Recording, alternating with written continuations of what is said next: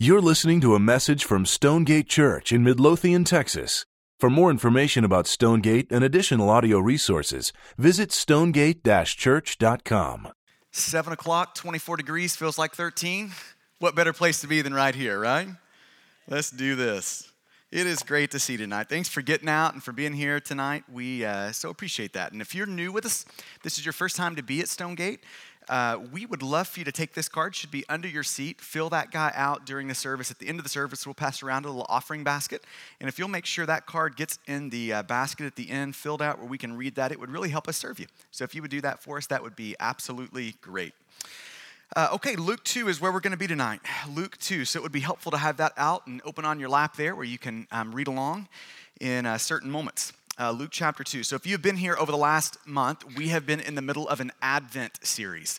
Advent comes from an old Latin word meaning arrival, and it is the, the season, typically the four weeks, four Sundays leading up to Christmas, where uh, the church gets to celebrate the incarnation of, of Jesus. We get to celebrate God. I mean, just think about the humility of God, God taking on human flesh and walking among us.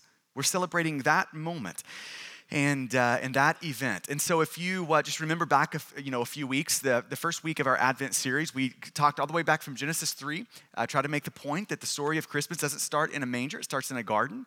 And uh, we talked about the promise made in the garden, that God is going to come, to, you know, one day going to come and, and, rescue and redeem us. Uh, Jimmy in week two talked about a promise kept from John chapter 1. Last week, we looked at the genealogy of Jesus in Matthew 1 and talked about how the promise that God made to come and rescue us was a promise for all people, for moral outsiders, gender outsiders, racial outsiders, for all people. It's for all, you know, all of us. And then tonight we're going to look at, at Luke chapter 2. And uh, the, the big idea of tonight is a promise told how the promise that goes all the way back into to Genesis chapter 3, it is a promise meant to be told, meant to be, um, you know, come out of our lips to, to, to, the world. So a promise told, that's where we're heading tonight. So I want to I want to point out two things. There's a lot we could talk about in this text in Luke 2. It's kind of a classic Christmas text, one that you probably are fairly familiar with. And I want to point out two things from it, two simple things tonight um, that we can learn from Luke chapter 2, the text that you just heard read. Two things. Um, and in particular, it's going to be two things that we can learn about the gospel of Jesus Christ. What, what can we learn about the good news of Jesus? Here are two things we can learn. Number one, we learn that the good news of Jesus really is good news. This is what it is. The gospel of Jesus Christ is good news. And I love how the angel announces this. Now, you just see this so clearly in this text. The gospel of Jesus Christ is good news. This is what it is, by definition, what, what it is. Uh, look at how it goes in Luke chapter 2, verses 10 and 11. Here is, you know, the angel, he's coming, he's announcing, and this is what the angel said. The angel said to them, the shepherds, Fear not, for behold, I bring you good news of great joy that will be for all the people. For unto you is born this day in the city of David a Savior who, who is Christ the Lord. Now, I just want to point out those five words. You might just underline these five words in verse, in, uh, verse 10. The words, good news of great joy. Good news of great joy. That is what the gospel of Jesus Christ is. It is good news of great joy. And when you think about this good news, I think it's just important for us to kind of get our bearings around this. Good news really can change a person's life. Good news has the ability to do that, to change people. Um, I, I, love the illustration I heard one pastor use um, one time long ago. He, he uh, said, just imagine some people in a, in a a POW camp. They're prisoners of war. They have been captured. They're the enemy. They've been captured and they're, they're in a you know, POW camp. And imagine them in that camp. It is just brutal conditions. They're starving. They're gaunt. They're depressed. It is a terrible situation inside this camp. But then one day, one of the guys finds this old beaten up radio. It doesn't work, but he gets this radio. He hides it. And when he's got some time by himself, kind of away from the brutality of the guards and out of their eyesight, he just begins kind of tinkering with that radio and he tinkers one day nothing happens. Tinkers another, you know, tinkers another day and nothing happens. But one day he's tinkering with that radio and the radio erupts with sound. And he tunes in this POW camp, he tunes it into a station, and there on that station, they get the news. Everybody's huddled around to the camp. They get the news that, like Allied forces, their army, right? That their people are just a few miles away. They're crushing the enemy, and it's just a matter of days before their camp is liberated. Now, can you imagine what happens inside that camp? In one sense, everything is the same, right? The guards are still brutal, they're still being mistreated, they're still starving to death. But in another sense, every prisoner in that camp has definitely changed, right? Like, all of a sudden, these prisoners that just one minute ago were depressed, right? They're, they're starving, they're all of that. Those same prisoners now are jumping around, they're cheering, they're leaping for joy. That's the power of good news, right? And there is no better news with no greater power to change a human being than the gospel of Jesus Christ. I, I love what William Tyndale, the old uh, Bible translator, he says it this way The good news of Jesus, the gospel of Jesus Christ, can make a man's heart glad. It can make a man's heart sing and dance and leap for joy. That is the power of good news, in particular, the good news of Jesus. Now, let me just kind of tease that out just a minute by contrasting it with something. I think this is a really important contrast that, that, it's, that you need to see, that I, I need to come to grips with. When we're thinking about the gospel being good news, here's the contrast we have to see. The gospel is primarily good news. Now, here's the contrast not good advice. The gospel of Jesus Christ is meant to be heard as news, great news. It's not meant to be heard as, as good advice. Now, let me just tease out that distinction for a minute. Um, the, the word gospel was originally used in a military context. So just think about how the, the context would play itself out. Picture yourself in a city three or 4,000 years ago. And, uh, and the, the king of the city gets all kind of the able-bodied men and they you know he marches the, all the able-bodied men out of, of the, uh, the city because they're about to do battle with an invading army. And you're watching the army leave your city. You're watching them go out. And now you in the city you are awaiting news. What, what has happened? And all of a sudden one day you see a man running to your city. Now the big question everyone in the city is asking is what is that man Either he is going to be a military advisor, he's going to be a military strategist, right? Or he is going to be, and this was their word, an evangelist. Right? If he's the military strategist guy, he's gonna come into the city, he's gonna gather everyone around, and he's gonna give you terrible news. The news is gonna be the army has lost. You, you, we're all in deep trouble. It's every man for himself now. We have to fight for our lives. So he's going to give advice. It's going to be archers over there, the infantry, you go over there. It's time for every man to pick up their sword and fight. That's going to be what, the advice that the military strategist gets. But if it's the evangelist, if it's the herald, he comes with a much different message, right? He comes not with the bad news that the army has lost, he comes with the great news that the army has won. Your victory, the victory's been secured, right? Your freedom is now secure. You are in good shape. So, every person in the town, please put down your sword. The only thing left to do is to celebrate what's been done. Now, that is what the good news of Jesus is. The, the, the Bible does not come announcing to you good advice. It is not coming to tell you, here's all the things that you need to do. That is not what the Bible is primarily doing. What the Bible is primarily doing is showing you and announcing to you, heralding to you. It's an evangelist telling you everything needed to be done has been done. That's the point of the Bible. It is not good advice on what you need to do to reach up to God. The point of the Bible is to offer you good news of everything God has done to reach down to you. That's the point of the Bible. Now, it, was interesting. This week on uh, Wednesday, I bumped into a, a, guy that I'd met here in Midlothian uh, years ago. And he is one of those guys who is an atheist and he's pretty angry about it. And uh, as soon as he kind of reconnected, I'm a pastor here in town. I mean, it was just, you know, the claws come out and here we go. And it was just so interesting in talking to him because when he's thinking about what is the, what is the point of the Bible, like, what is the point of Christianity? If he were summarizing the point of Christianity, this is the way he would do it. It's just like every other system of belief out there. The point of Christianity is to make you into a better person. The point of Christianity is for you to be a more moral person. That's the point. Then his conclusion to that is if that is the point of Christianity, and if that's the point of every other like system of belief, Islam, Mormonism, if it's, if it's they're all the same, they're just telling you how to be better people, why do we need, like, why does it matter if you're this or that? Or why, why can't I just be kind of an atheist and I can kind of do that on my own? And my response back to him, it was just interesting, kind of just teasing that out with him. In one sense, it's I, I think his conclusion is right if that is the point of Christianity, and it's just like every other religion, right? And, and here's the thing every other religion, save Christianity, the point of it is to say, here's how you can reach up to God. It, it's, it's advice. It's you, you, want to you want victory? You, you want to be okay? Then, here's what you need to do. It's it's infantry, you get over there. Archers, you're over there. Here's what you need to do if if maybe someday, quite possibly, God's gonna be okay with you. But that's just not the point of Christianity. Right? That, that's just not what the point of the Bible is, is doing. The point of the Bible is not here is what you need to do to make God okay with you.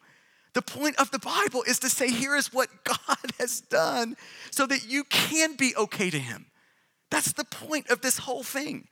Every other religion, save Christianity, is advice. The point of Christianity is to say advice does not work. You are so broken in your sin that you need more than you can do if God is ever going to be okay with you. That's the point of Christianity. That's the promise that God made in the garden. It's God looking at us and saying, You're in a mess that is so deep that you can't get out of it. So wait right there and I'll come and get you. That's the point of this thing. So the gospel is, is primarily good news, not good advice. Here's a second thing, kind of under this heading, I want to just tease out for a moment. So it's good news, and so then the question becomes what, what is the content of that good news? The gospel is good news that we can be saved. And you see this in verse 11. So it's the, the gospel is good news, not good advice. And the gospel is good news that we can be saved. You see it in verse 11. For unto you uh, is born this day in the city of David a Savior. A Savior. That's who is born. It's a Savior. His name is Christ the Lord. Now, I mentioned this last week, and it's probably just worth reiterating that I think a, a, good appropriate way to think about Christmas is it's God the Father giving us the gift of His Son. But there are many gifts that you'll receive in your life that are not easy to receive, right? I mean, we talked about this last week. If, if you just picture that moment, you're, un, you know, it's Christmas morning, you're unwrapping the gift, and, um, and you unwrap the gift and you see a book, and the title of the book is Five Steps to Stop Being Annoying just to stop it. Five steps to stop talking so much, right? If you get a book like that, it's a hard gift to receive because in the moment of receiving it, you are admitting something about yourself that you need to stop talking so much. Or you're, you're receiving the, the news about yourself that you really are annoying and you've got to stop it, right? Now, just amplify that times like infinity, and there's the gospel of Jesus Christ. What makes Jesus a hard gift to receive for us is in the moment of receiving a gift of a Savior, you're admitting that you need saving. In the moment of receiving Jesus as a rescuer, you are admitting that you need to be rescued. And that takes humility on our part right? I mean, this is why it's hard to receive Jesus for so many people. And the Bible just affirms over and over and over in a lot of different ways that we are all in need of rescue, that we're all have made a mess of our life that we can't clean up on our own. Right? This is Romans 1 through 3. This is Ephesians 2. This is Romans 6 23. It's just over and over and over again in the Bible, we learn that apart from Jesus, our condition could not be more threatening or more urgent that if we're living apart from Jesus, our condition could not be more threatening and more urgent. Sometimes I use the picture, you know, if you just want to think about like the whole lot of us humans and how we're living, I think one picture that kind of summarizes that is you could picture us all living down in this valley. You might call the valley the valley of sin.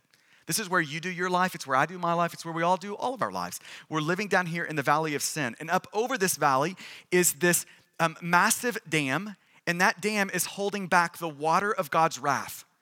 This is where we all live. We're down here in the valley of sin. We've got this massive dam, this huge watery wrath behind it. It's God's righteous judgment over our sin. And this is where we're all kind of doing our life. And every day that we live down here in the valley of sin, we are proactively sinning against God. We're doing things that He said we shouldn't do. And every moment we do something that we shouldn't do, we are adding more water behind the dam and, and we're passively sinning. We're not doing the things God says we should do. Every day, your life is full of those moments, my life is full of those moments, and every time that we proactively sin or passively sin, we're just adding more and more water back behind the dam. This is where you live and it's where I live. And the Bible just could not be more clear that the reason our condition is more threatening and more urgent than anything we could dare imagine is because there is going to be a day where the dam breaks and the water of God's wrath comes crashing down into the valley.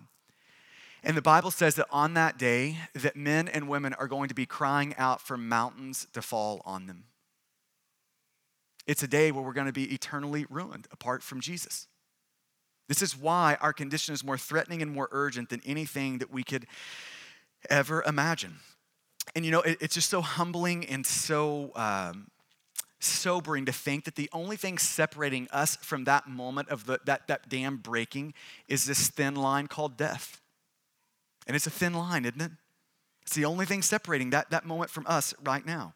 Now, that is the picture of our need for rescue. And this is why the good news of Jesus is so, so good. This is why it's good news of great joy. We're all perishing down in the valley of sin and brokenness. Eternal ruin is right around the corner. But God, but God, God the Father looks down into the valley of sin, and God the Father sees us in the mess of our sin and says, Wait right there, I'll come and get you. So God the Father sends God the Son down into the valley of sin.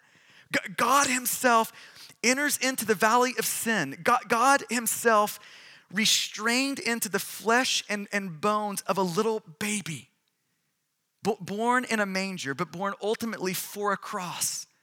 And on that fateful Friday, a couple of thousand years ago, God the Son is drug outside of Jerusalem, nailed to a cross, and there the, the water of God's wrath breaks. But it doesn't hit rebels that deserve it, it hits the one righteous man that doesn't. And there on the cross, God the Son receives all of God's watery wrath for your sin and my sin. Here is the good news of Jesus. He absorbs every last bit of wrath for your sin.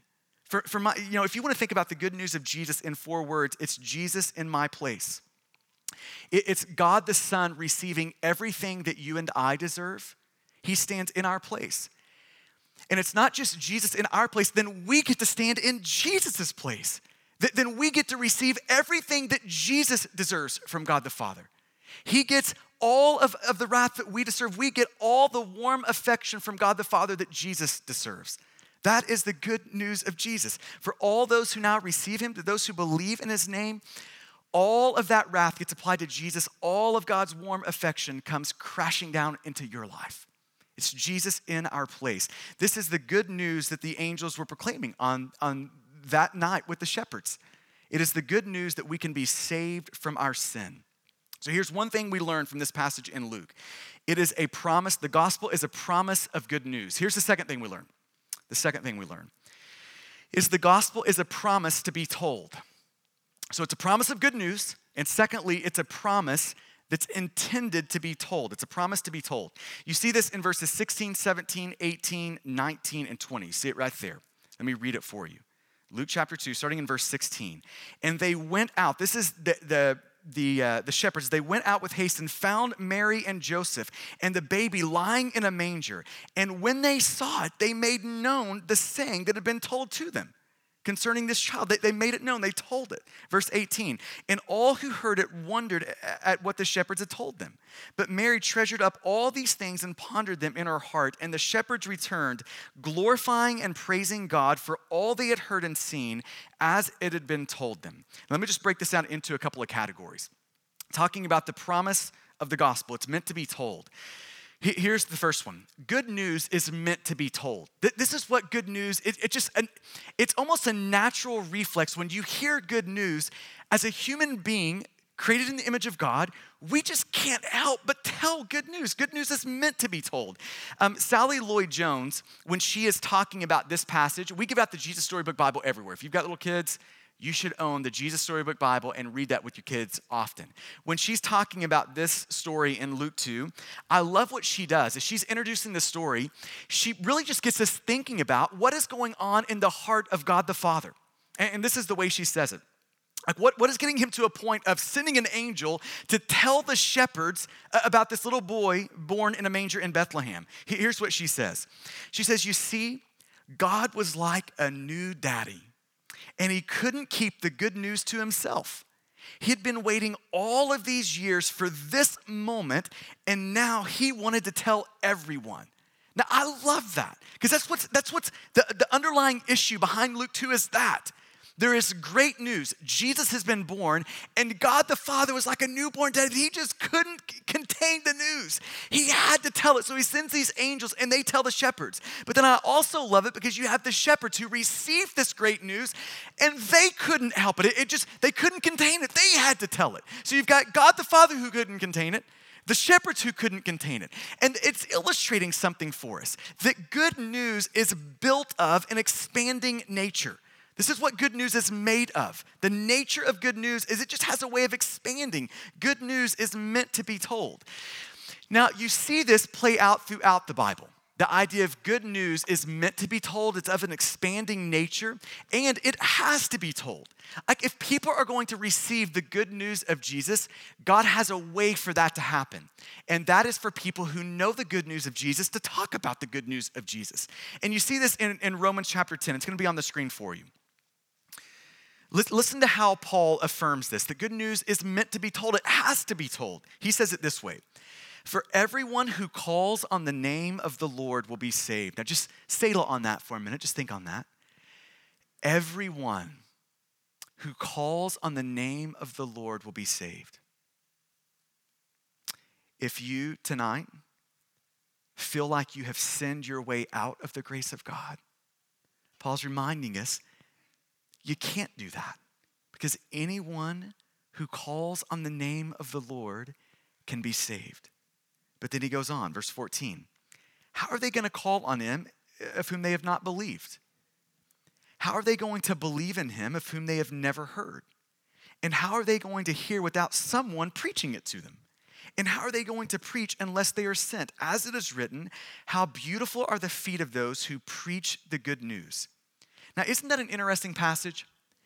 I'm, I'm just saying that if I'm God, I just, out of all the varied ways that you could get the good news of Jesus out to the world, I'm just not sure. I would have looked at all the varied ways and just pushed my chips in on, you know what I'm gonna do?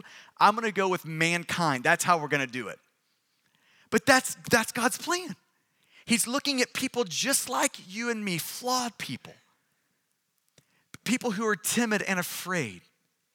And he's saying, You're my plan to get the good news of the gospel out.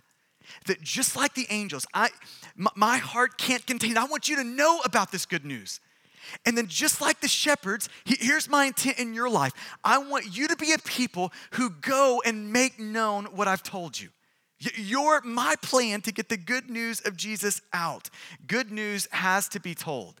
Now, let me tease it out to the next step here. Announcing good news flows from a deep love of Jesus. Like a heart that wants and is eager to get the good news of Jesus out is a heart who actually loves Jesus, who, is, who really does feel like the good news of Jesus is really great news of great joy. That, that's who naturally is going to talk about the good news of Jesus. Years ago, a friend of mine, he tweeted a question. And the question went like this Why are Christians negligent, hesitant, reluctant, and even resistant to speak the gospel? Why is that? Here's the question again Why are Christians negligent, hesitant, reluctant, and even resistant to speak the gospel? Steve Timmis is another friend of mine. He's an Englishman. And he responded back by saying this. Why is that? Here's the reason because we are not truly, madly, and deeply besotted with Jesus. Now, I did what any American who would never think of using a word like besotted. I did what any good American would do, and I had to go to the dictionary to look that thing up. And here's what besotted means to be intoxicated with, captivated by, to be obsessed with something. Why are we oftentimes negligent, hesitant, reluctant, and even resistant to speak the gospel? Because we are not, we're truly not, we are not truly madly and deeply besotted with Jesus.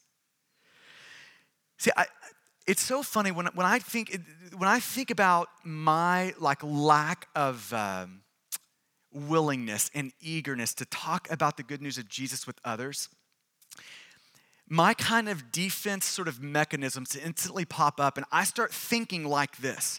If I just had like a new technique or a better method or something new, then I would surely do it. But that's at the end of the day, it's just not true. Like what we need is not a better technique and a new kind of thing to do it with. What we really need is a heart besotted with Jesus. Maybe you could think of it this way your capacity, your energy, your willingness to talk about the good news of Jesus isn't dependent upon a new method or another tool, but on a vibrant love of Jesus. That's what it's dependent upon. Our willingness to talk about Jesus is built on and flows from a vibrant love of Jesus. Maybe you can think of it this way what you love has a way of naturally making it to your mouth like what your heart really loves, you can't help but talk about those things. I mean, the, the last movie that you saw and you loved, I'll guarantee you, you told someone about that. You can't help but tell someone about that. We have a, uh, a family that just got a foster placement last week, a little newborn baby, just precious. And it was so great. Last Sunday, they just couldn't help but coming up at the end of the service and just kind of parading that little guy around, showing him off a little bit, letting, you know, introducing. They just couldn't help it. Now, why is that? Because this is what good news does to any of our hearts. We cannot help but talk about what we feel deep down is really great news. What we really deeply love has a way of making it to our mouth. Now, let's just apply this for a second. Now, think about this in your own life. If, if right now, when you think about your own life, if you would say, I'm negligent, hesitant, and reluctant, and even resistant to talk about Jesus. I want you to think about for a minute why is that? Like, why is that true in my life? Why, why, why is that? And I want you just to consider might it be that our hearts aren't monopolized with Jesus, taken over by Jesus, besotted with Jesus? Might that be the reason for that? And here's kind of the flip side of that. Until our affections, our love is monopolized by Jesus, is dominated to Jesus, we're never going to be eager to talk about Jesus. John Stott, this quote has just stuck with me for years now. Listen to how he talks about this. This is going to be on the screen for you. He says it this way. The, and, and by the way, there are parts of me that hate this quote. Like my inner lawyer wants to come out and just kind of rebel against it. No, there's got to be a different reason. But I think he is spot on when he says this. He says it like this The greatest single hindrance to evangelism today is the secret poverty of our own spiritual experience. It's like one of those moments where you just take the dagger out of your heart, you know. The greatest single hindrance to evangelism today is the secret poverty of our own spiritual experience.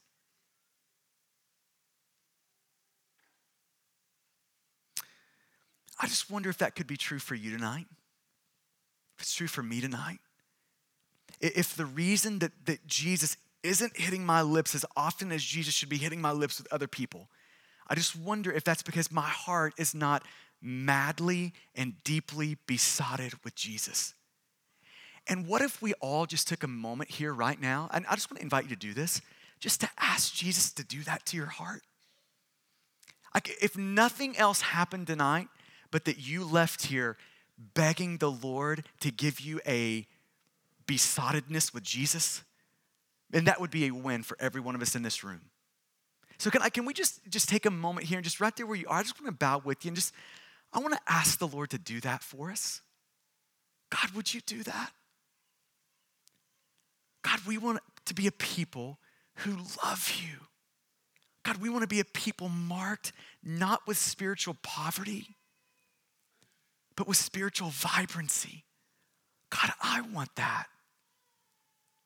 So, Father, through the power of your Spirit tonight, would you do that in me? God, would you make us into that sort of a church family? Who that would be true for us? God, would you make the mark of this church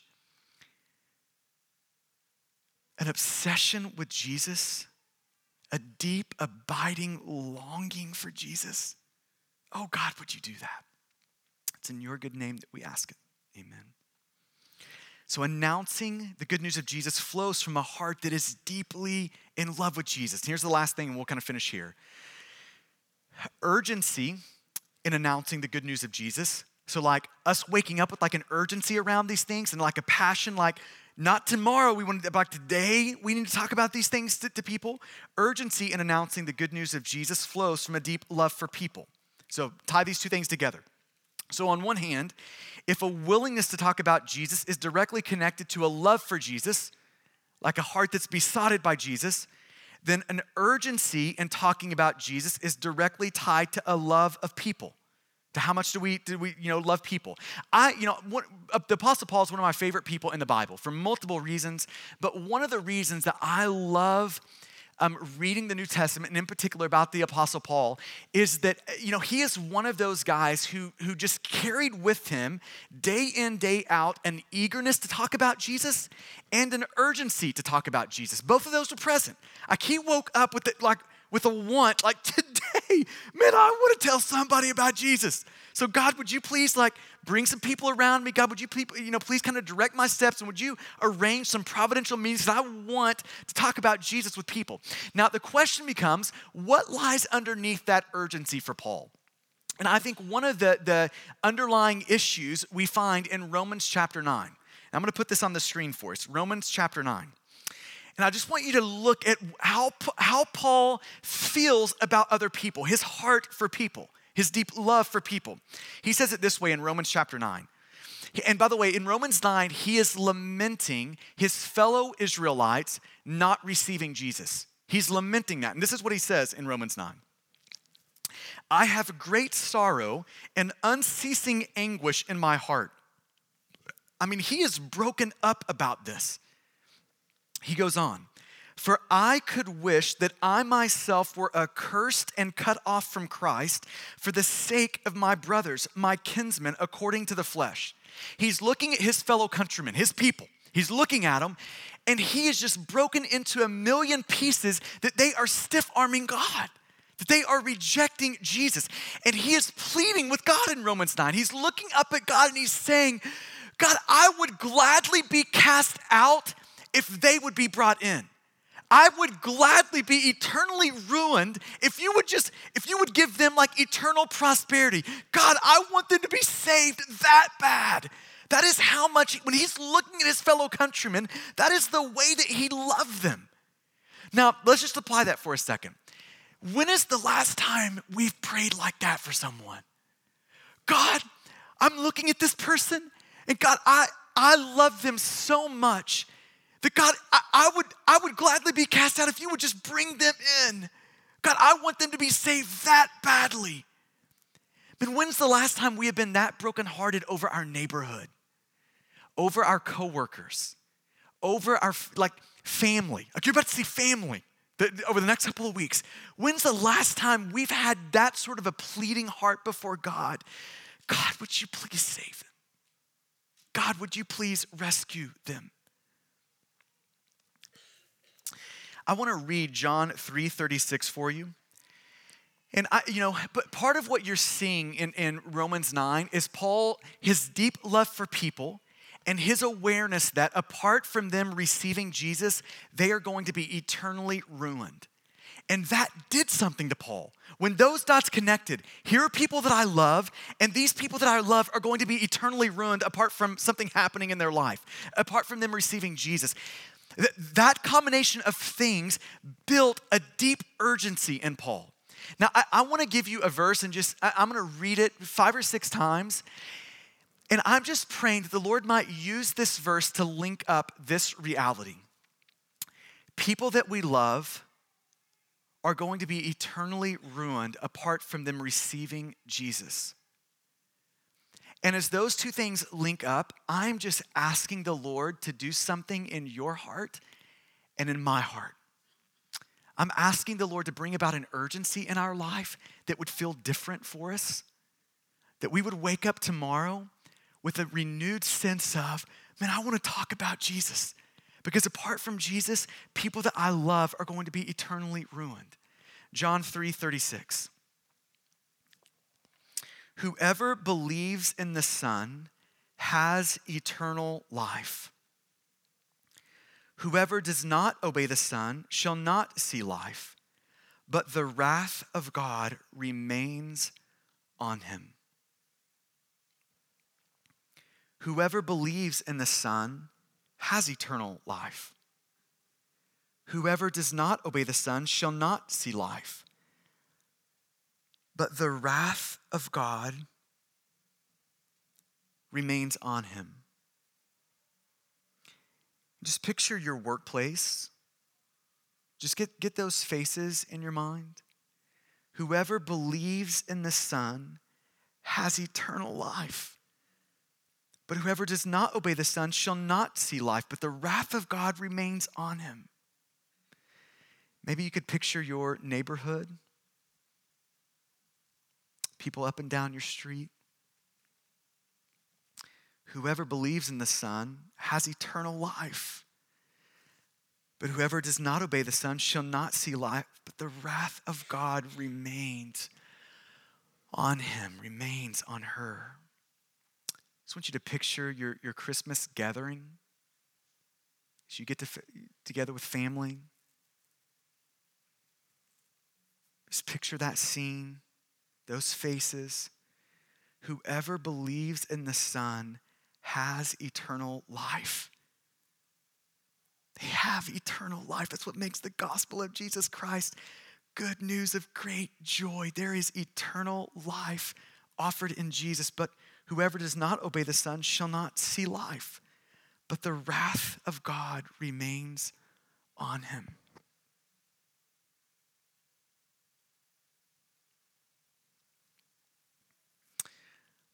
Oh God, would you would you do something to our hearts? God, would you do something that a sermon cannot do? That just reading a text cannot do? God, would you do something that only you can do through the power of your Spirit? God, would you cultivate in our soul an eagerness to talk about Jesus? God, God would you would you create in our soul a spiritual vibrancy that, that like we actually love Jesus? God, would you cultivate that in us? God, would you cultivate souls in this room that are besotted with Jesus?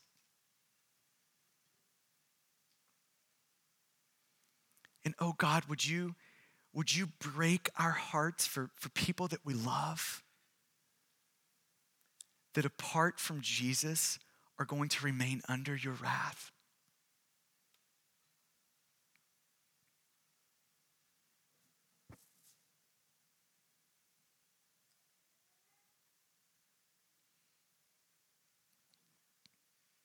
Oh God, would you do that? I just want to give you a second there where you are to allow the Spirit of God to press upon you the things that would be most helpful tonight and to wipe away the things that wouldn't be. Maybe this would be a moment where just there where you are, you can just take a look at your own heart and, and ask the question Am I madly and deeply besotted with Jesus?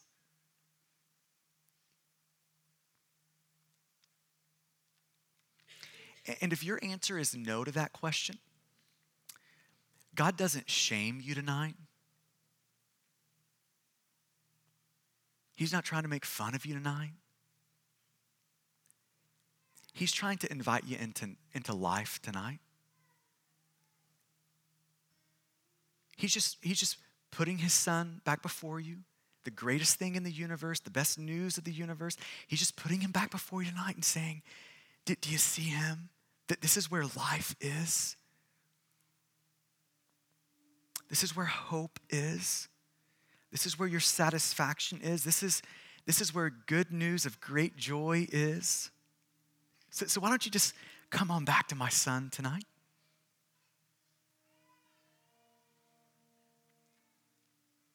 So, if that's you tonight and there's a missing spiritual vibrancy, God, invite us to bring that to Him and to just, just plead with Him God, I know my heart's not where it should be. But oh God, would you, by the power of your Spirit, change me? God, would you restore my affections for Jesus? God, would you help the good news of Jesus feel like the greatest news in the universe to me? Because right now it doesn't, but God, I want it to. God, I want it to.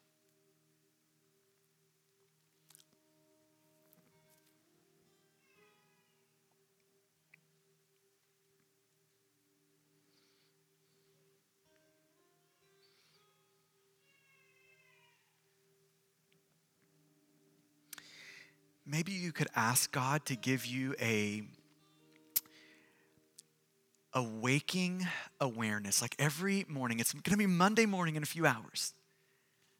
That God, by His grace, would wake you up on Monday and you would wake up with this reality. Apart from Jesus, we're all etern- eternally ruined.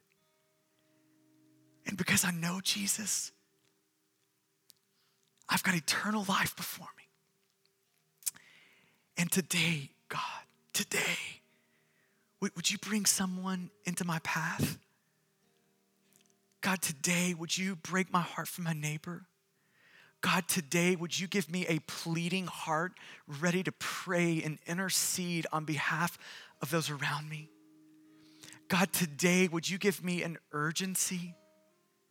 God, today, would you help me live on the brink of eternity, knowing the only thing that separates me from eternity is this thin line called death. The only thing separating my friends, my neighbors, my coworkers from eternity, from standing before you, is this thin line called death. And God, would you help me feel today that the greatest news of the universe in light of that is Jesus?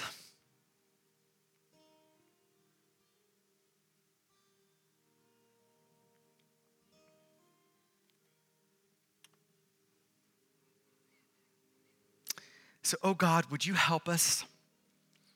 God, would you help us see tonight that the promise of Jesus is great news? Great news containing great joy for all people. In Jesus, you offer us a Savior. A Savior.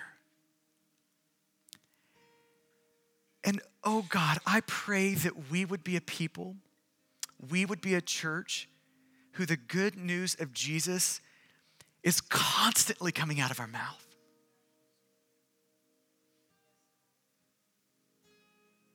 God, by your grace, would you do that?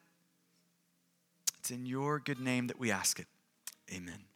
Thank you for listening to this message from Stonegate Church, located in Midlothian, Texas. For service times, additional audio and study resources, as well as information about our church, please visit us at stonegate-church.com.